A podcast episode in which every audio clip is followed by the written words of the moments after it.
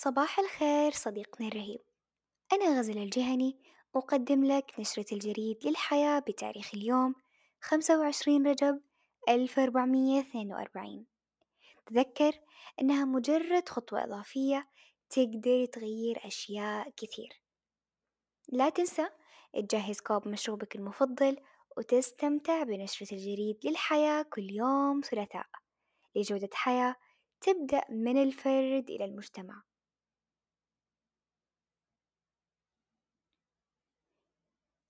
في مرة من المرات القليلة اللي أروح فيها بنفسي لبقالة الحي، مريت من عند مجموعة كبار رجال الحارة جالسين على دكة أو مركز يسولفون، ومعهم تمرهم وثلاجة قهوتهم.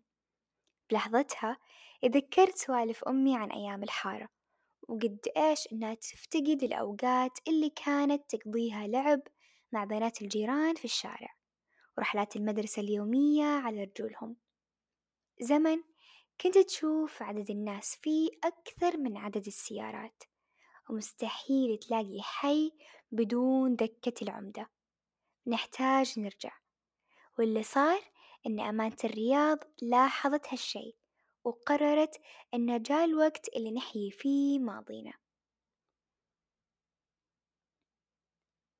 أطلقت أمانة مدينة الرياض برنامج دكة المختص في مجال العمران التكتيكي، ويجي هالبرنامج داعم للقيم الجمالية والتحسينات الحضارية اللي أكيد بتساعد في تكوين بيئة مجتمعية تنبض بالحياة. يهدف البرنامج للارتقاء بجودة الحياة وأنسنة المدينة عن طريق تحسين المظهر العام للأرصفة، زيادة المساحات الخضراء، تخصيص مواقع للدراجات الهوائية، إنشاء أماكن لألعاب الأطفال، وتوفير ممرات عبور آمنة للمشاة. ويعزز هالبرنامج الكثير من المبادرات اللي أطلقتها أمانة مدينة الرياض لتضمن التفاعل المجتمعي الآمن والإيجابي بشكل يتماشى مع مستهدفات القطاع البلدي في ضوء رؤية المملكة 2030.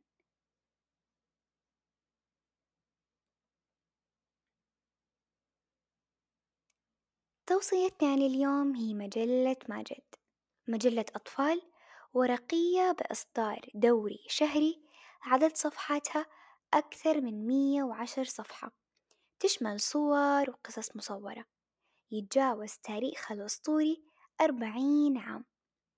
دائما شعور المجلة الورقية يكون مختلف، مليان بتفاصيل مرئية إبداعية تجذب جميع الأعمار. ودائما ما تحفز ماجد قراءها بفضولي يختبئ في صفحات هذا العدد، فهل عثرت عليه؟ صديقنا، رأيك يهمنا. شاركنا انطباعك عن نشرة الجريد للحياة عبر tuesday@jaridpodcast.com، ولا تنسى تشارك النشرة مع أصحابك. صنع نشرة الجريد للحياة أنا غزل الجهني، دعاء الذبياني، نوف محمد، وروان الرفاعي.